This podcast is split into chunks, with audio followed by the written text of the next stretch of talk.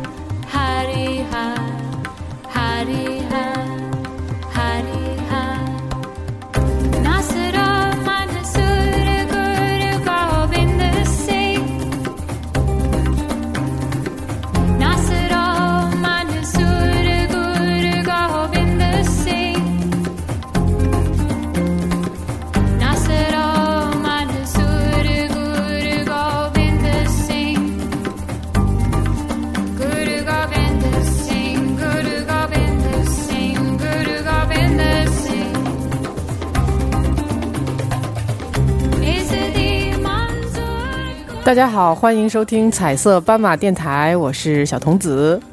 哎呀，我是老马，好久不见。对，好久不见。我们现在是今天是多少号？二月二十五号，然后也过完了年了。二十六号了，已经啊，二十六号了。然后那个正月十五也过完了，然后什么缠人、什么缠缠脚脖子日子什么的都过完了。人日子是哪天来着？前天吧。初七、十七、二十七，我也不知道。哦，你再离近点。嗯，然后呢，我们今天呢就开始我们二零一六年的第一期节目。伴随着我们这个听起来像什么圣域的朝阳升起的这种音乐，然后我们印象中这是咱们一六年第一次这种，呃，就是今天是采访主题的这个节目。不，不管是什么主题，都是第一次。是吗？对啊，一六年哪还录别的？你要是按公历算的话，上回黑胶那块应该算是零零六年第一期。是吗？对，和和张立明分享黑胶那个。哦，好吧。嗯，但是那个不算是采访，就是采访主题的，今天是第一次。嗯嗯，好吧。然后我们今天呢，也请来了两位，呃，我们的好朋友，然后我们的嘉宾，然后他们呢是一对夫妻，一对爱旅游的夫妻，然后一对呢喜欢瑜伽的夫妻，一对呢。开开健身会所的夫妻，一对呢，开蛋糕店的夫妻，毫无广告痕迹啊。对。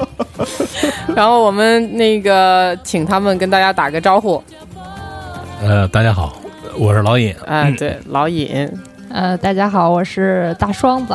嗯，无双。嗯，那个是这样，你要是说那个开瑜伽吧。嗯，夫妻算不上，只能算妻。媳妇儿开的瑜伽店，与蛋糕店跟我有点关系。我俩这长得，我像蛋糕，他像瑜伽，还真是哈。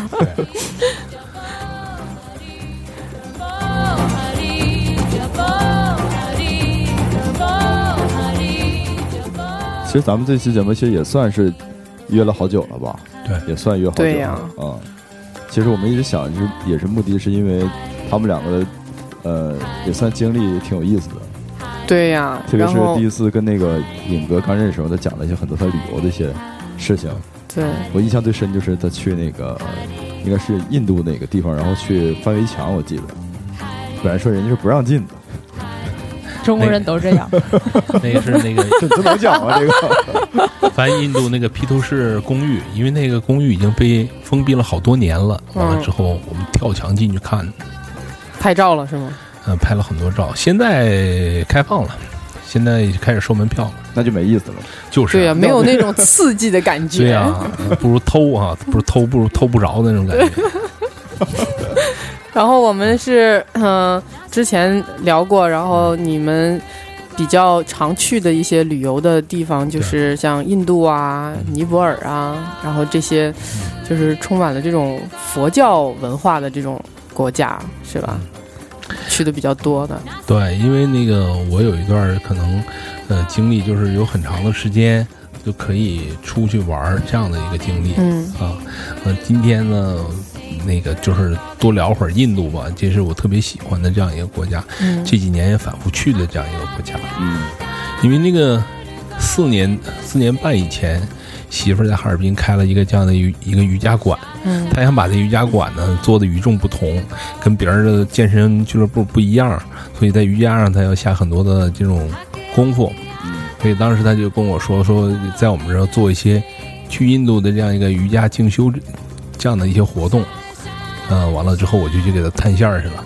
等这个线路成熟了以后呢，几乎每年我们两口子就带我们会馆的一些会员，嗯完了到那个印度，一个是修炼一下瑜伽，然后顺带着再顺着印度转一圈儿。那你们第一次去印度是什么时候啊？嗯，第一次去印度好多年前了。是一三年，一一三年的时候，哦一三年第一次是我自己去的，啊，一三年四月份三年前，嗯，对，掐指一算，三四五 六，你算数挺好啊。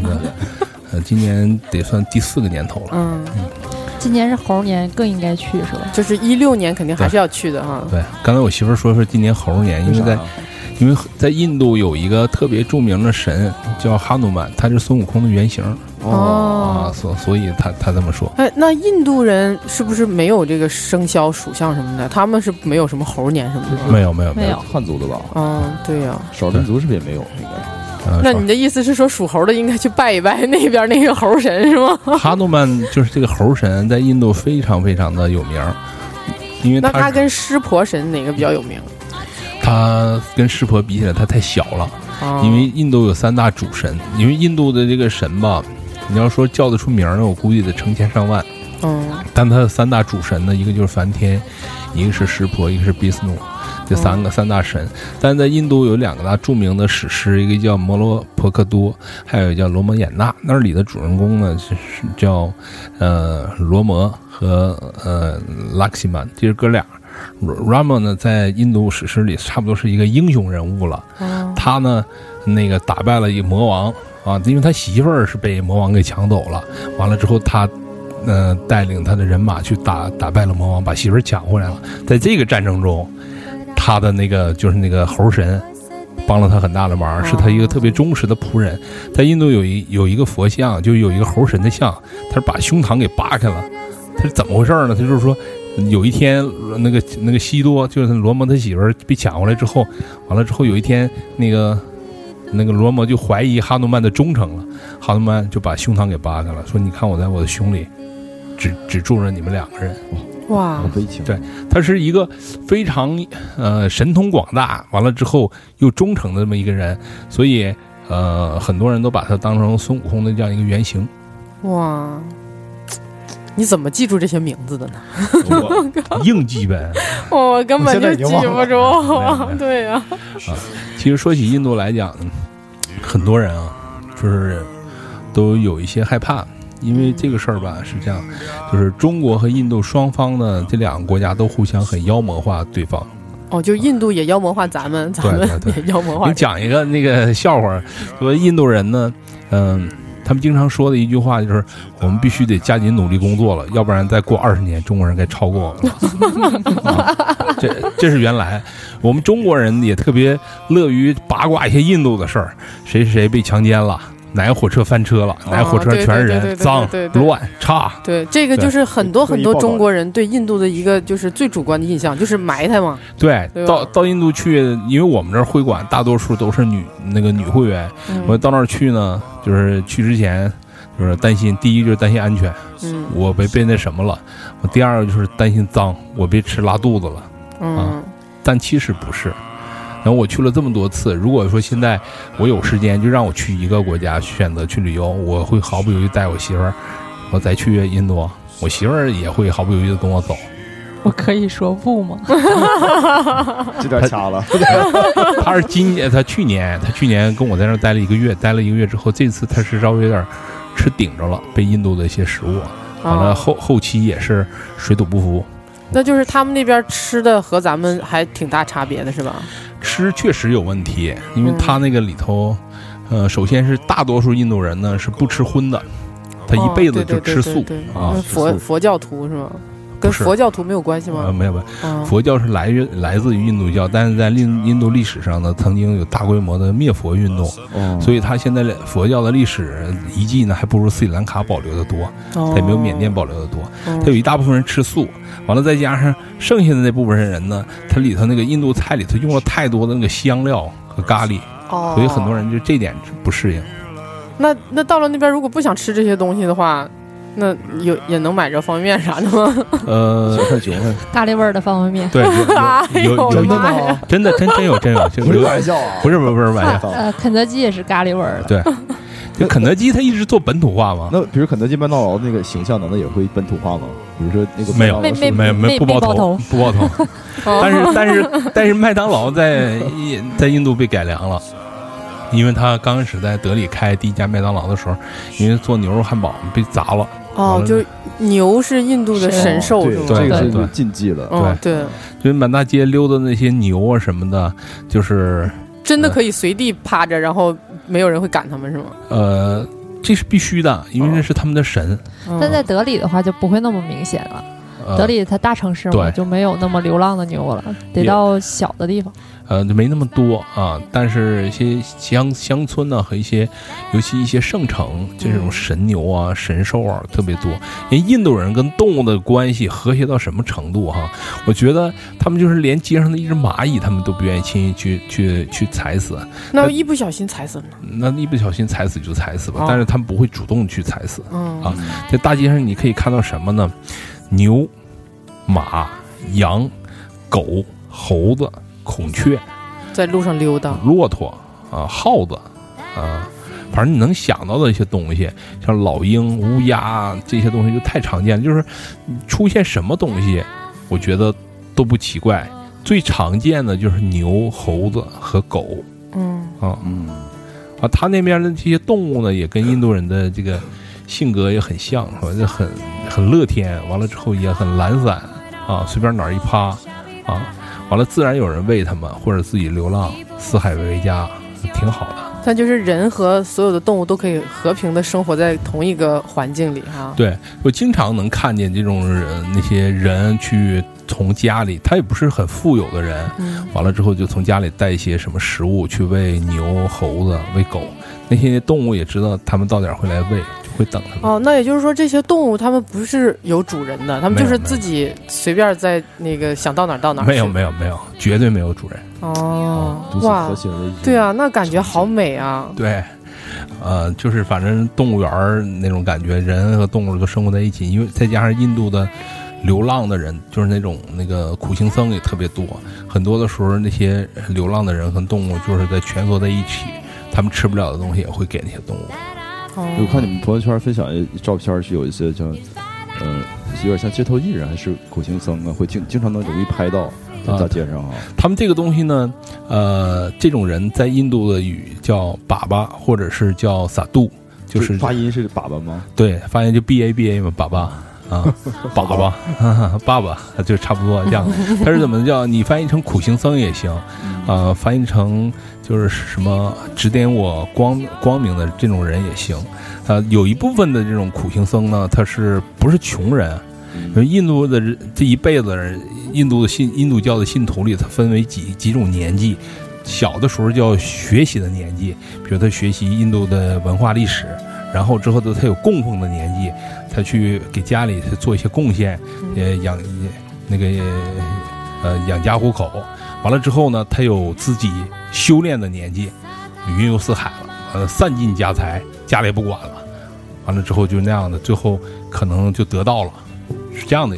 他有哦，但是并不是所有的人都，并不是所有的人都那个去就是选择这样的一条路是吧？它是自由的是吧？对对对啊啊，他有些人呢，他相信印度教呢，他也可能就只是呃，到老了年纪之后，他去一些寺庙啊，之后经常去上上瑜伽，或者是呃呃，经常的去去去唱诵啊这样的，唱诵多一些。对，唱诵多一些。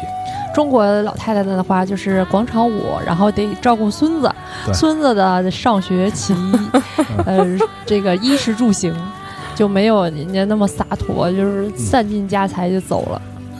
所以这个信仰的力量就非常强大。因为嗯在印度，我们主要去的都是北方这面儿。嗯就北方这边儿呢，呃，我们说到恒河，因为国内也是经常在网上看的，就关于恒河，你们想到都是垃圾、死尸，各种什么那个啊，对他们说什么又有人在里面洗澡，也有人在里面对什么那个洗衣服，还有人什么在里面上厕所啊什么的。啊，情况确实是这样的，就是印度呃印度教的这个呃圣河，就相当于咱们长江黄河是这样的一个河那，叫恒河，它是发源于喜马拉雅山南麓，完了在印度本土还有一支两两条河支流混合在一起，它最上游的地方呢其实非常清澈啊，它印度教在恒河上一共有四个圣城。这四个圣城呢，呃，从上到下呢，啊、的排序就不一样。到下面我们说的那个刚才说那些脏的地方，就在瓦拉纳西。瓦拉纳西确实是这样的，因为它那地方有很很著名的一个烧尸炉，它每天一共有十二座烧尸台，一天大概要处理一百到两百具尸体，所以它有一些尸骨烧完了之后就扫到河里。我那个地方，因为它的又非常神圣，所以有很多人还在里头洗澡、沐浴，甚至刷牙、洗脸啊，反正也有洗衣服的那。像恒河，就感觉就是它对印度人来说，就是是不是意义是完全就是很大的一个存在的这种感觉。呃，恒河对印度教来讲，它很多的时候，它已经不完全只是一条母亲河这个意义了，它有着无边的法力，完了之后有很大的这种象征，啊，呃，他们觉得他是湿婆的什么来着？呃不是，是乳汁是吗？不是？啊呃，他是呃呃湿婆呢，她很多印度那些撒度或者是粑粑，它是梳着那种像脏辫儿似的东西呢，对，不盘，盘的一脑袋都，是、那个。他们是模仿湿婆。这个湿婆，这个这个法器，这些那个小碎碎的那小辫儿呢，是意味着恒河的很多的支流啊，所以它就是这样的。哦所以很多人他觉得梳成那样的那个小辫儿，它具有法力很大。但是我们经常去的是恒河的上游，叫呃瑞士凯诗的这样一个地方。瑞士凯诗边儿上有一个圣城，这个圣城呢也是恒河四大圣城最上游的一个，那就非常非常的清澈了。可以这么说，比中国绝大多数的江河还要干净。嗯，啊，完了之后，它一样是每天有很多人在河边晚上进行唱诵，非常的虔诚，成千上万人啊。哇，好酷！要是赶上它大壶节的时候，因为它有一个叫昆布美拉的节日，它大概是十二年在这四个城市轮流举办，就大概三年呃轮流办一回，呃。这样的节日的时候呢，会同时涌进去多少信徒呢？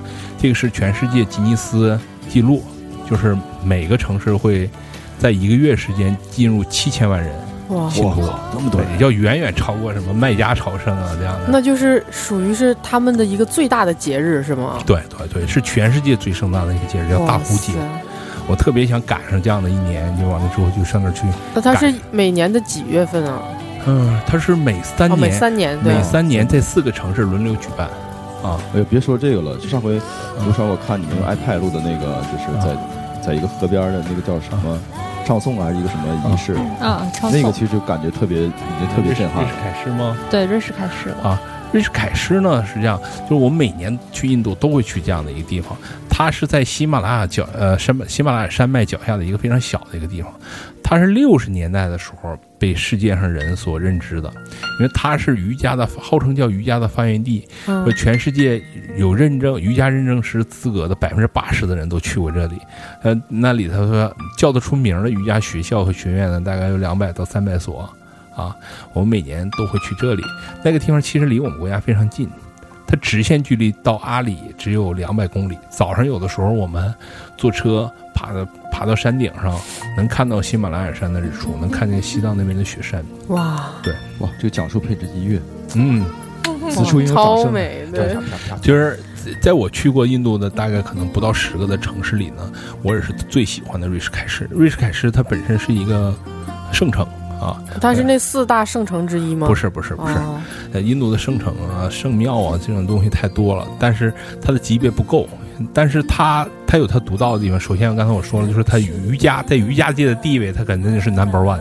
哦，第二呢，就是那个地方，因为它还是印度教的一个呃很神圣的一个地方，因为它它是在恒河的上游，很多的印度教的一些信徒啊，他也会来参拜。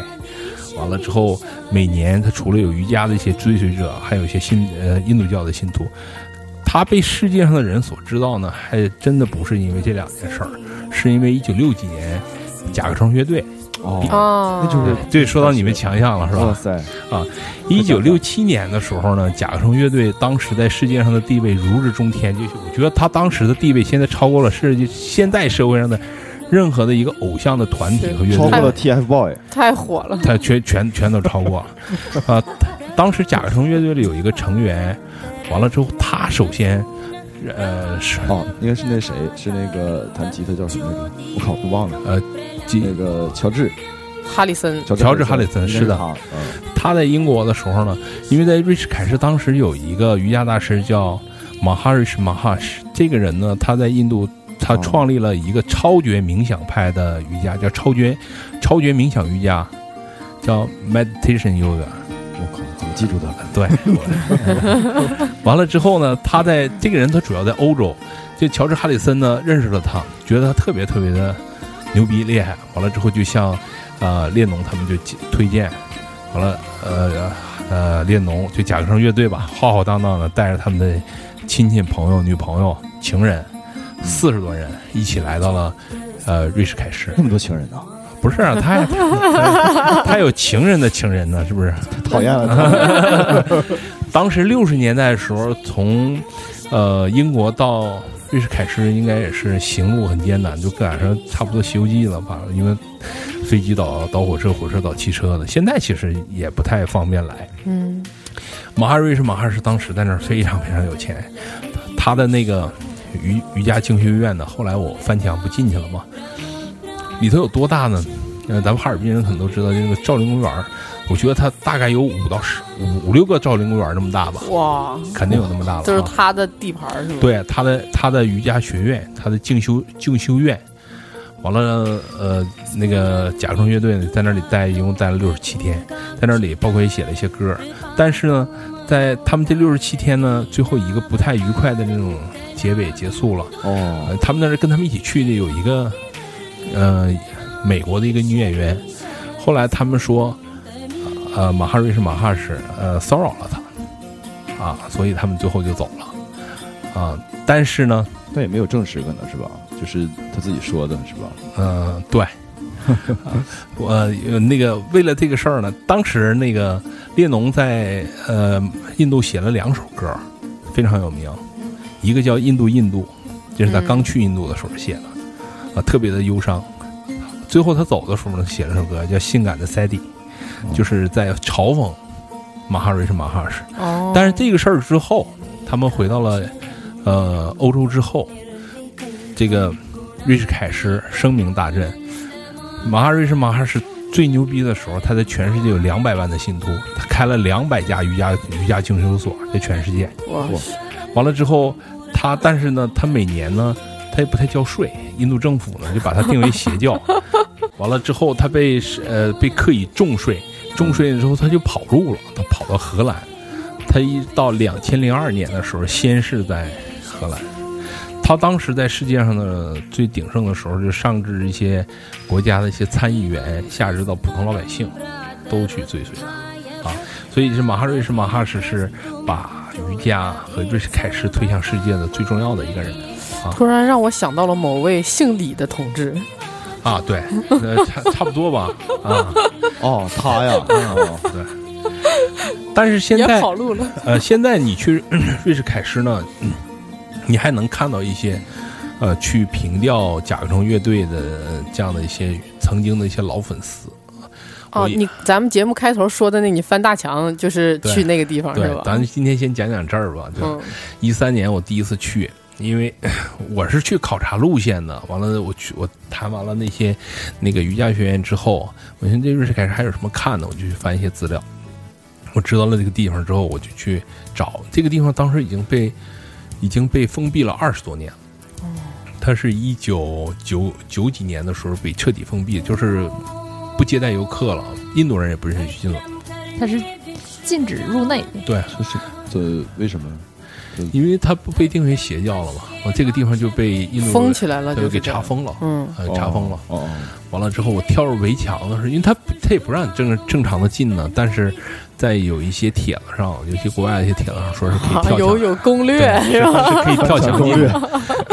他那个完了之后，我就问了一个撒度，我说怎么去？那撒度应该也是一个原来是有一个有文化的人，他就跟我讲怎么怎么去。啊、完了之后我就跳跳墙进去了。跳墙进去是什么感觉？我就感觉时光穿越的那种感觉，因为它是遍地蒿草、野花那种感觉。完了那应该断封了好多年了是吧？二十多年了。嗯完了之后断壁残垣，因为它那里头规模又很大，它曾经有很多很多的像那种公寓，还有一些什么食堂、会馆那样的一些建筑都已经倒塌了。我就是摸索着前进，那那个反正每一根汗毛都立着那种感觉哇，因为有下午还是晚上？早上早上啊，我觉得那个那个地方当时拍鬼片的话，不用任何的场景，就是那样的。我我完了之后我就上去了，这说起来就有点灵异了。我回家的时候，我在楼顶上拍的照片呢，就有一个有一张照片，因为我确定满园子里没有人，嗯，有一张照片的远景里，因为它每个楼顶顶上都有那种那个像禅修的那种像像那个巨蛋一样的小建筑，就是供个人的那个闭关修炼的地方。啊，那一个一个的像，因为它这样聚集能量嘛，就人能待在那个巨蛋里面。对，这是你自己闭关修炼的地方。嗯我在我的远景里，某一个巨蛋后面有一个外国小孩的形象，啊，这张照片还有呢。哇，那那你把这张照片到时候发给我们，然后我们可以放到我们公众号上。对，所以这个事儿就挺挺挺灵异的。后来完，我在那里就发现了一个很巨大的一个房间，那个房间里应该是当时他们的集中的一个会会堂或者是一个食堂，活动室吗？对，很大，就有点像咱们那个空旷的一个车间。后来他那个墙上有一些披头士和呃乐队的一些乐迷，全世界来的那些乐乐迷，都是翻墙进来的是吗？对，完了在墙上画，在墙上画了很多的一些精美的涂鸦。啊，啊，啊啊和嗯他们包括他们除了有这个披头士乐队的形象之后之外呢，还有一些他们觉得能代表自由世界的那些人啊，包括是的，还有一些我就不认识了啊，在印度教里很有名的这样一些人啊。然后很很有意思的一个地方。后来我再带我的一些朋友、我媳妇儿、我会员他们去的，每年都去，但是这种乐趣越来越少。就第二次也是翻大墙进去的，第二次翻大墙进去之后，被人给举报了。完了之后，警察来了，警察呼哧呼哧带喘的啊啊，你就就要给我们带到警局去，就很严肃。后来给了五百卢比，相当于人民币五十块钱，完事儿了，我们演。第三次 去通了。啊，第三次 去以后开始收门票了。今年的去年我们去的时候，就名正言顺的，我一看那个大墙都给刷了，完了里里头里头开始修成草皮了，你就开始那其实就没什么意思了。对，就不如偷嘛，偷不如偷不着嘛。不是，但是你那个时候去，就是它是它二十多年它那个原本的那个样子嘛，对对对那个才是最美的。然后它所有的东西都人为的又修整过了以后，然后所你一进去以后又全都是人，都是游客，那那感觉就没有了呀。对你知道，我就是我就想这个马哈瑞士马哈真是会真是会挑地方，它是在半山腰一片密林当中，你从山下往上看基本看不到它，但是从它的楼顶往瑞士凯诗城里看，眺眺望下面。对，完了能看见恒河，能看见城市的一些桥。对啊，所以修炼嘛，完了它背后呢不远处就是喜马拉雅山脉，哇，青山碧水的好地方。但是瑞士凯诗呢，还有这样的一些仙风道骨的一些人物。呃，瑞士凯诗我知道有一个地方叫金字塔餐厅，这个人这个地方是一个瑞士人，瑞士这是一个，我觉得应该是一个上世纪精神的这样一个人。我媳妇儿也特别喜欢那个地方。啊，他他是摇滚，对，他叫 Slimy 啊、嗯。S l i m y 这个瑞士瑞士老头儿呢，呃，他也是云游四云游四方，有那种强烈的那种嬉皮精神的。流浪到瑞士凯诗之后呢，他想在这地方待着，他是认识了一个印度人叫呃 Lila。Lila 在山上有块地，他很穷，对，他也他也很穷。完了，那个 Slimy 呢，想在这儿干点啥，俩人就一拍即合，就开了一个餐厅。呃，Lila 和他媳妇带着他儿子会做饭，完了那个 Slimy 呢做印度菜呗，就是。对，但他用的都是有机的。但我觉着那个欧洲人始终就具有着。这种侵略和殖民人的这种意识在里面，就让人家印度人活拉给他当这个家奴了，感觉自己拿着地，然后给种地，给当服务员。呃，我不知道，其实我不知道他们两个中间是怎么样一种合作的这种状态，但是我觉得两个人合作的特别好。首先呢，这个 Lila 如果不认识 Slimy 呢，他可能就是一个普通的印度农民，农民然后还很穷是吧？对，穷不穷对印度人来讲，他们这个金钱的概念他们不是特别的清晰啊。但是 Slimy 呢，如果他想在印度长期生活下去，他必须有这样一个根据地，他才能他做他的音乐。完了，他我确定他也是非常非常喜欢瑞士凯诗这样的一个地方。所以就留到那儿了。对完了之后，为什么叫金字塔餐厅呢？因为他们觉得金字塔这种形状呢，特别适合于保持动物的这种呃新鲜程度，啊，它是非常是 因为里边那个木乃伊千年都不坏是吗？对对对，它那里的菜呢什么的，就包括做的一些食物，其实都很简单。嗯，但是他说他的东西都是有机的，都是他们自己种出来的啊，呃，基本没用过化肥啊，所以吃起来挺好吃的。它那地方也是非常难找，在一个小村子里头，也没有牌子，七扭八歪的。你们也是看攻略是吗？没有没有没有，是我第一次自己去的时候，我认识一个台湾人，他告诉我的。哦，呃，反正瑞士凯诗呢，就是我一个呃，如果每次去印度，我就一定会去的这样一个地方。啊，除了瑞士凯诗呢，可能我们在印度去的比较多的就是印度拉贾斯坦邦。拉贾斯坦邦在印度相当于什么概念呢？相当于新疆在中国的这样一个概念，幅员辽阔，完了物产也你说丰富也行，说贫瘠也行，因为它大多都是土地呢物产都还行，啊，对，物产还行，但是大多数的土地呢都是那种沙漠或者荒漠，啊种不了东西对，它紧靠着巴基斯坦啊，这个地方呢，它全呃印度有九十多个民族，在这个地方好像就有将近六十个民族。完了，哇塞，呃，印度最著名的那什么啊、粉色之城、蓝色之城、白色之城、金色之城，就全都在拉吉斯坦。哎，那它这意什么意义啊？什么就是粉色是说这个城市怎么个粉法啊？就呃，所有的围墙都是粉色的。啊，就是就是真的这个城市就这个颜色的是吗？对，但是这是因为他们开是庆祝哪一个领导到来，然后是吧？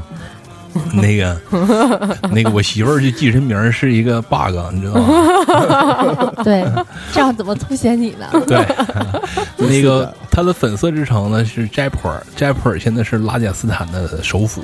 嗯啊，它粉色之城是怎么回事儿？它就是上个世纪一八几几年的时候呢，他为了迎接英国的威尔士亲王的到来，好了哦，，就是下令把全国、呃全城市的墙和屋顶全刷成粉的。那那个时候英国还殖民他们呢是吗？英国殖民了印度很长时间。嗯啊，是呃呃，有很多人这么讲，觉得英国的殖民带给了印度飞速的进步，留给他们很多的一些呃文明，呃，这个事儿看怎么说吧，啊，但是英国人现在对印度这种情感都挺复杂的啊，印度人对英国人的情感也挺复杂啊。啊，Jaipur 是这样的，呃，还有一个蓝色之城，蓝色之城叫焦特普尔，焦特普尔是我普洱啊，全是普洱，普洱，普洱，普洱不是茶，普洱，普洱大概应该是城城池的意思，城或城堡的意思嗯啊。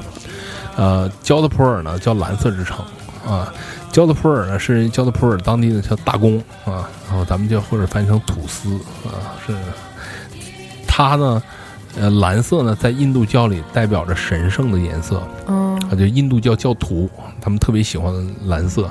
你像那个湿婆脸的颜色就是蓝色，阿凡达，对啊，哦 这捣乱啊。啊还还有就是蓝精灵 不是，咋还咋聊？还有就是说他们蓝色说能能那个驱蚊啊，说那这个你们证实过吗？不是哎这个是那个阳光直射之后可以不吸热吧？应该是，你像那个，呃，一别瞎说，蓝色不吸热，我觉得它那白色是不它那个地方最不吸热特。别特别的热，不是闹过好多次这个能有多少？度啊？嗯，最热的时候，反正曾经他他就是因为缺水，很多人迁移了嘛。哦在拉杰斯坦有一些城市，确实是因为建成的时候，就建成之初，他们这个国王他没有考虑到缺水的问题。完了，后来使用了几年之后，发现这地方确实太缺水了，就没办法，就放弃了。国王心太大了，对，当当时这没没寻思这事儿啊。但是它那个蓝色，一部分是因为它是因为在印度教有四大种姓嘛，它的最神圣的那个最高级的种姓叫婆罗门。婆罗门呢，因为它是印度教这个最高尚的这种姓，他们愿意把自己的屋子刷成蓝色的。就相当于神父，对啊所以有很多一些稍微低种姓的人，他觉得这种这种颜色呢，他能打入上层社会，所以他也让自己就把屋子刷成蓝色嗯啊。还有一种说法就是说能驱蚊啊，嗯因为这样的话，你刷成蓝色之后，一些呃蚊虫就不来了，对嗯蚊虫和一些飞禽什么就不愿意来了。那个焦德普尔是我去年去的，这个地方真是太，因为我在印度看了太多的城堡，每次我看城堡就是就剩下张嘴了。你你那个城堡修的恢宏到什么程度呢？我觉得这个就只能停留在你的梦里。那些城堡，就它用的可有有有一些是用的非常简单的材料，比如说红砂岩啊，用的高档点儿的材料可能是大理石，但都修的非常的繁琐。我是觉得，可能在漫长的历史过程当中，第一是人多啊，有的是人；第二是确实没啥事儿啊。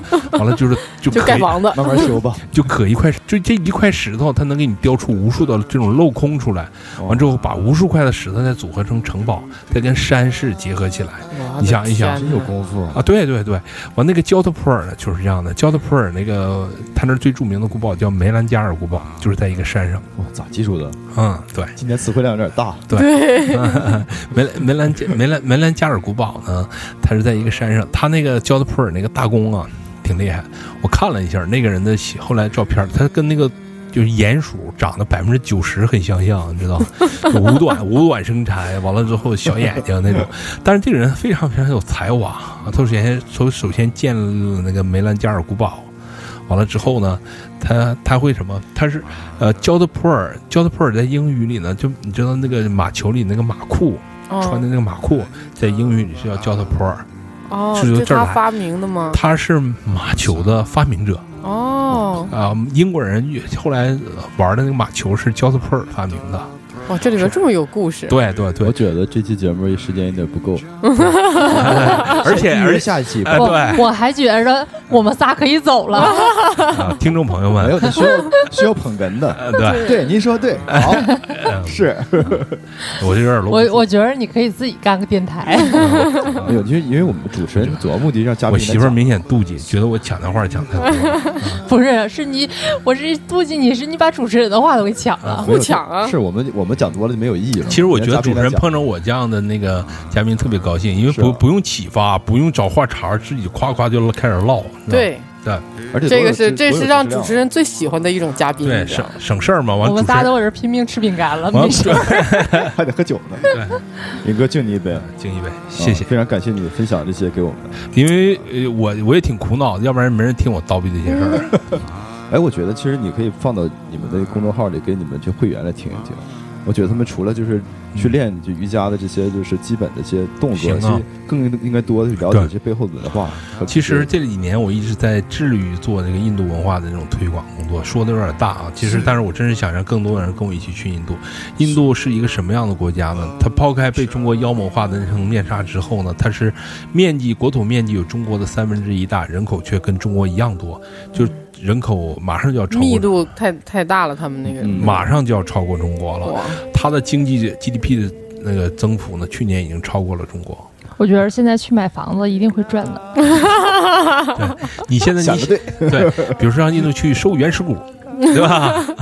对，收股票哎，。那咱们说点那个实际的，就是如果比方说我们也想去印度，嗯，然后就是我们这个比方说什么那个签证啊，然后比方去大概玩多少天，能花多少钱呢？什么这些住啊、吃啊什么这方面的嗯具体的一些给，我们听众对给点建议什么的。呃，先说说咱还有多长时间吧，我搂着点说。没事儿，没事儿，不，行我们可以剪成上下。期都没关系其实。我们也干过这个事儿，先说说这个印度这个签证的事儿啊。今天晚上我就是漫谈，想说到哪儿说哪儿。嗯呃，印度的签证以前呢挺麻烦的，嗯、它需要各种各样的表格，都需要手填了之后再寄到北京。完了之后呢，还需要在银行里开一个一万块钱的资金担保，他给你一个那个一个月的这样旅游旅游签证，呃，嗯。一年当中最多给你批两次啊。哦，从去年莫迪来了之后，十一以后，就印度开始电子签了啊。我方便了是吗？对我去年十一月份的时候带那批会员，我们去的时候，我们就全都办的电子签，非常简单，在网上填三张表格，把你的护照和你的身份证呃是那个照片的扫描件传上去，大概三三个工作日就办下来了。完了之后你他给你发邮件，你把它打出来，你给它夹在护照里，你就可以去印度了。呃，从哈尔滨起止的话呢，有几种路线，一个是哈尔滨转北京上呃北京，还有一个转上海，哦，还有一个是转广州、成都、昆明好像也有哦都。可以飞哈。对，从哈尔滨起止的往返机票大概是在分淡旺季吧，平均的话五千五。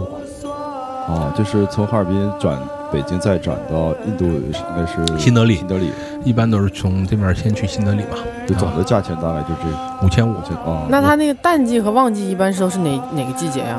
嗯、印度呢，它的气候呢，其实就分呃三个季节，它不像咱四季。嗯它第一个季节就是它的这种呃最好的季节，就从每年的十月底到来年的三月份，这是它最好的气候。最宜人是吧？，对，它没那么热，嗯完了也也不刮风，也不下雨。嗯第二个季节从四月份到六月份，这是它的旱季，呃，非常非常的热，热到什么程度啊？我第一次去的时候是四月份去的，四月中旬，我还没到南方，我是在它偏北方偏南的一点儿的地方，斋普尔，就是下午的时候，就是最热的时候四十二度，我的就是天四月份呐！对，四月份，我后我后背隔着背背心儿或者衬衫，就感觉到像刀割一样那种感觉。啊，就晒的都疼了是吧？对，完了之后它会连天天不下雨，完了之后热它连连续大太阳热它三三个月左右，从六月底开始，它就进入它的季风母送季节，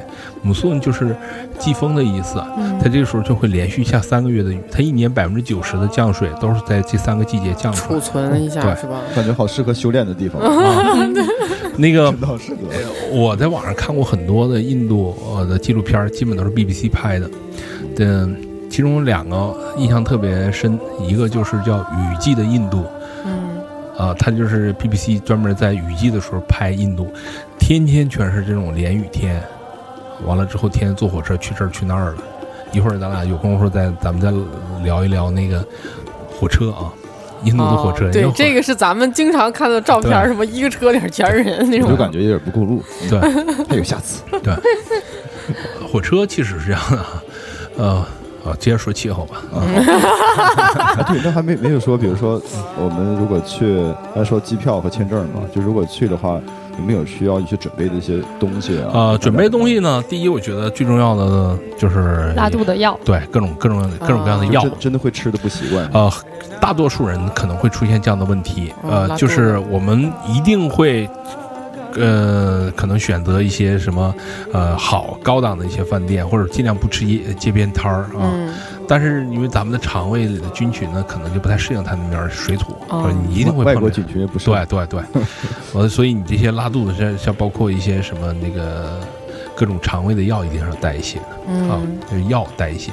第二个呢，就可能需要注意的呢，就是那边儿的一些那个安全的这样的一些问题嗯。啊，因为不还有一个就是不需要带任何高档的服装，啊。啊，穿的越朴素越越那个其实不用带什么衣服，我这为什么这么说啊？因为印度的衣服特别便宜，你在印度就是你入乡随俗嘛，尤其是买他们的袍袍穿是啊吗？，不是，就是他们那个，就是他有很多，他也不是印度人也不那么穿，但是他有很多那些土布的衣服，或者是一些扎染的一些衣服，啊，特别就这种松松大大的那种，对对对，特别便宜，几十块钱一件儿啊！我但是那个衣服就除了可能掉颜色，其实穿着都很舒服，纯掉纯掉色儿，纯棉的或纯麻的。，我啊我的理解是说嗯，因为在印度有很多地方要光脚，要席地，嗯然后你可能走走走累了，你就坐在这儿，然后你就不用迁就衣服，因为容易洗不出来了哎，不。行，我这个衣服出容易出褶儿，不能做就完了，关键是再也洗不出来了。那有没有什么就是比如说当地文化上面有需要一些禁忌和注意的？禁忌的地方，第一就是呃，在它很呃很多的地方需要脱鞋。如果你要是觉得你的脚受不了，那不行。呀袜子不能穿是吧？呃那脚臭的人怎么办呢？那人家会赶出去吗？把指我他啊，脚臭，因为它基本都是开放式，也闻不出来，哦或者是脚臭，他们也都这不当回事儿啊啊啊。它的在有些地方是可以穿袜子的，就你觉得实在不行就可以穿袜子。我在印度有一个地方，呃，就是老鼠庙，我就穿袜子了，没办法了，真真是我已经达到了超越我的极限。就是啊，对，上次说的那个我讲过一回，感觉你们就是两个最近经历，一个是飞小飞机那个，还有对老鼠庙这个。能能插播老鼠庙吗那？插一下，插一下，老鼠庙这个，我想让大家听一听。就是在印度拉贾斯坦靠呃靠近德里的一个地方，就是德里西南两百五十公里有一个地方叫比卡奈尔，比卡奈尔附近有一个老鼠庙。这个老鼠庙是怎么回事儿呢？在十四世纪的时候，在印度有一个呃女巫嗯啊，她非常有法力，经常能显现一些神迹。她有一个养子，有一天淹死了，掉河里淹死了。完了之后，她就去那个请求死神，说希望死神能把他复活。死神呢拒绝了他的要求，他就很生气。他出来，他就对天发誓，他说：“啊、我让我的家族里的人以后都永生不永永生不死。”他本身具有神神神奇的一些法力嘛，他就把他的这个养子给复活了。但是复活了呢，他们会转世成老鼠，完了之后，经过几代之后，再能脱生成人。所以，在印度就出现了这样一个独特的一个地方，叫老鼠神庙。那里头，嗯、我怎么形容呢？因为我去之前，我看过一些图片，我也看过一些介绍，我做了一些心理准备。你们就是特意奔着那儿去的是吗？是啊，哦，我们这个团里，我们这我上次我们是有八个人，有三个人明确表示我不进去那就是说你的心理准备你白准备了是吧？啊。他的啊，对啊，啊完了 你知道那个地方吧？他的寄存鞋的地方跟其他的一些庙还不太一样，他在马路对面。啊，他是怕鞋让耗子克了吗？不是不是不是，在印度的一些这神圣的地方是不允许穿那个鞋，必须赤脚进去的，嗯，甚至有些皮制品都不能带进去，哦。有，皮带都不能带进去。牛皮，对，哦。完了之后，他在马路对面，他跟别的不一样，人别的寄存处一般都在神庙的门口，他在马路对面。我我从门外大概看了一眼之后，我想了想，我就把袜子穿上了。嗯，结果后来我觉得这是咋这么明智的一个决定呢？因为进去之后哈，它一般的地方我我见过最最脏的庙可能会有无数的鸽子屎，哦或者是什么什么东西灰尘和狗狗狗尿，或者是什么各，反正各种各样的排泄物。哦，那他们就是这些东西，他们就这样光着脚从这上这些上面踩过去是啊。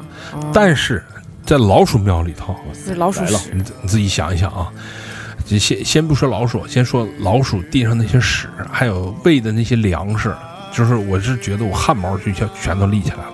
完了之后，我就看见，呃，有几个聚集的地方，它有一些大铁槽子里倒倒的都是牛奶，大概有成千上万只老鼠在那喝牛奶，因为那些信徒他们在往里自己不舍得喝的牛奶，他们给老鼠喝，是整袋儿整袋儿的这种粮食给老鼠吃，那里头有无数只的这种老鼠在地上跑来跑去。完了之后，如果你它根本老鼠不怕人，那里头你得怕老鼠，你得小心点儿，你别踩死老鼠。如果你要被踩，你把老鼠踩死了，那你就事儿了，因为这属于你杀了一人，你知道吗？要赔一只金老鼠，对你得赔一只金金老鼠给人家。老鼠从你是但他那有卖现成的金老鼠，等着等着你那个的是吗？有是这样吗？没有哦没有没有是传说啊。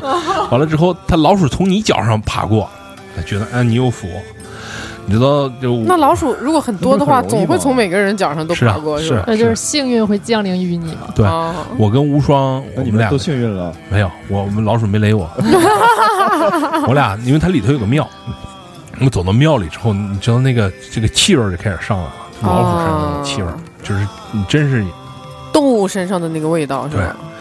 我浑身你就是就汗毛都紧立。那你是不是如果捂捂鼻子什么的，是那种特别不尊敬人家？当然了，你进来就不行嘛。嗯但是但是这样的极端的地方呢，在印度呢，我也是头一次碰着这样的。我你要说牛粪什么的那些东西，我基本上都是无视了，是吧？嗯什么牛啊、猴啊那些东西，但是耗子这东西，我们从小就是啊，是的，是吧？对，咱们就是这样。但是无双，你知道，他当时还拿着 GoPro 在后面跟拍。后来我我我我相机里强大呀！啊，对我相机里有有几张照片，我相机里有几张照片，无双你都是在那拘着着，浑身紧缩在一起。但是他出来，他就后遗症就反显现出来了。当啊当天他立刻他就，你说什么说，呃他不是吐了，他是嗯从比卡奈尔以后，一直到回来印度之前，他基本没吃东西了，他吃不了东西了啊，就是恶心，应该是惊吓，对就是身上特别冷，然后啊，当天晚上发烧。发烧了已经。啊对，那你当时你自己并没有意识到老鼠老鼠显灵了，没有啊，就是还是很很好奇的，好奇害死猫的进去了，嗯嗯但还是那是我的底线，受不了了，真的太埋汰了，太脏了。嗯好吧，但这个事儿是这样，就是我就觉得，因为那个当地的人呢，大概有六十多户人，他们宣称自己是老鼠转世，所以这个地方对他们来讲非常非常的神圣。他们为了怕老鼠被那些空中的老鹰啊和乌鸦叼走，甚至在庙的嗯操场，就是那个空地上空，就修了那个铁丝网。网对哦完了，为了让那个老鼠自由进出，在地上挖了很多的一些洞。啊你们看见那个有应该下来捕捕捕老鼠的那个鸟脑袋扎在网里头死了，啊，就这样对，对。哇塞，他们更保护老鼠。啊。这个地这个是全世界唯一的这样一个呃供奉老鼠的地方。哇塞，嗯嗯，太有意思了。啊，还有时间吗？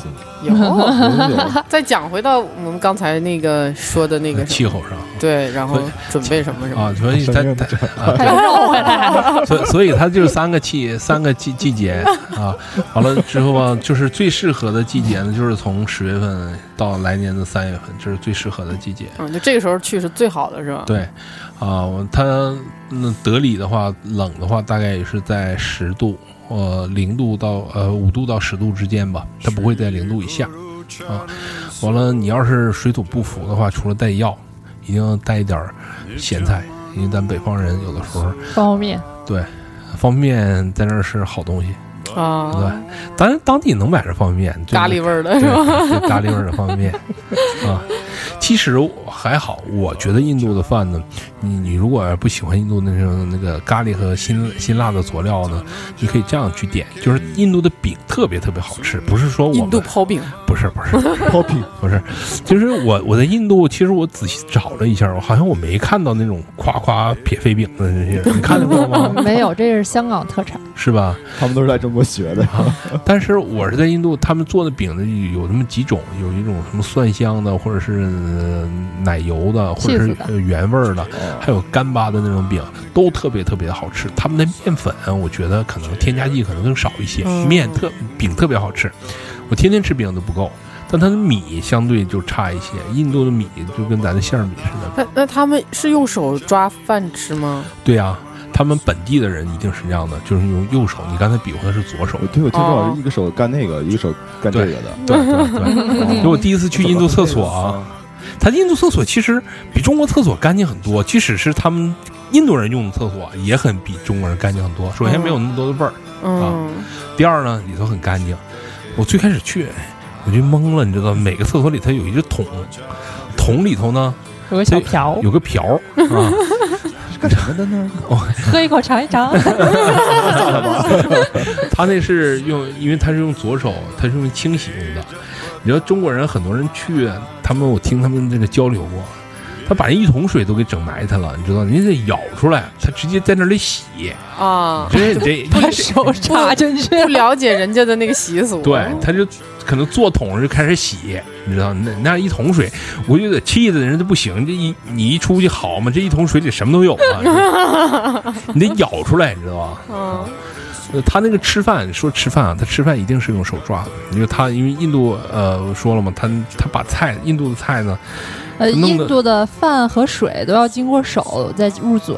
嗯，呃，他们喝水也是，手啊，对，就拿都漏出矿泉水瓶，然后嘴接着，然后到手上，然后接再喝嘴里。因为我在印度看他们就是喝喝水哈、他们喝瓶装水，没有一个人会直接把瓶子和嘴唇接触，都是隔隔着一段距离的。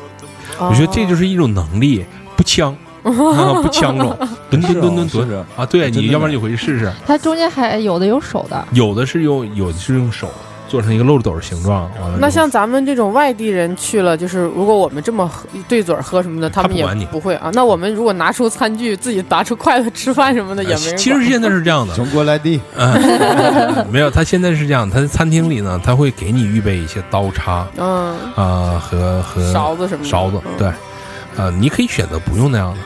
我入乡随俗嘛，是吧？对我我尝试在印度的那个餐厅里用手吃过，因为他那个菜都是那个都是糊状的，它跟米饭的我刚才说那米它都是散状的，放在一起吧，你像它抓不成团儿，它不是像饭团子似的，嗯，吃的细嫩，啊整的前大筋呢、下巴壳子上全都是啊。其实把它吃的像印度人吃的很优雅，连甩带吃的，完了之后连连缩了的，哦，其实也是是难啊是是个技术，是个技术。那我们吃完了都整的挺嫩挺嫩的。啊，我我我我跟朋友们去，每次我都会让大家体验一下。啊，哎，也挺有意思有什。么讲究吗？食物一定要经过手再去吃吗？哦，这个我不有是他们的宗教里有这个信仰，就是要经过自己的手。啊，那个中国人在网上曾经说，要不然让他们试试咱吃火锅，太欠儿了。是不是？烫死你！练先练练铁砂掌，哎，那他们如果在酒吧喝啤酒，难道也会干干杯？呃，正常的印度教人是不允许喝酒的呀。对，哦喝酒。嗯嗯，印印度教他们不让喝酒，也不也不也不让抽烟。完了之后，纯粹的印度人吃素。那就是说，可能酒吧这种这种娱乐场所也很少，是吧？嗯，他在德里，在可能这种大的城市里有的。对越小的地方呢，可能越少。其实到在德里今年去的时候，就会看见很多他们的印度人已经开始穿上越来越西化的衣服，很少有穿纱丽的了。嗯，然后越来越多的女孩打扮的都很很很露露露肩膀啊、哦露肚子啊那样的，就不那么保守了也。它是印度德里呢，相当于在中国相当于北京，它的孟买呢相当于上海。我我俩没去过孟买，但是我知道孟买呢可能更西化一些，嗯它的夜生活呢可能也会更开放一些。但是在传统的一些城市里呢，它确实这种夜生活的比较少。呃，以前呢，我不知道在德里有这样的一个现代化的一个商场区。我们这次发现了，在郊外有一片商场区，那里那里基本都是印度的中产阶级。嗯在商场里能想到的一些品牌呢，它也基本都有，啊，人呢过得很富足，啊，举止很优雅，一看都受过高等教育，啊家里的家境也都非常好，啊，那种很幸福的生活，啊，也很西化了。但是绝大多数的一些小城市和乡村，人还都是保留着传统的一些东西。那印度的那个女孩是真的就像电影里面演的都那么好看吗？哎，这个事儿怎么说呢？其实在，在德里会看到很多漂亮的女孩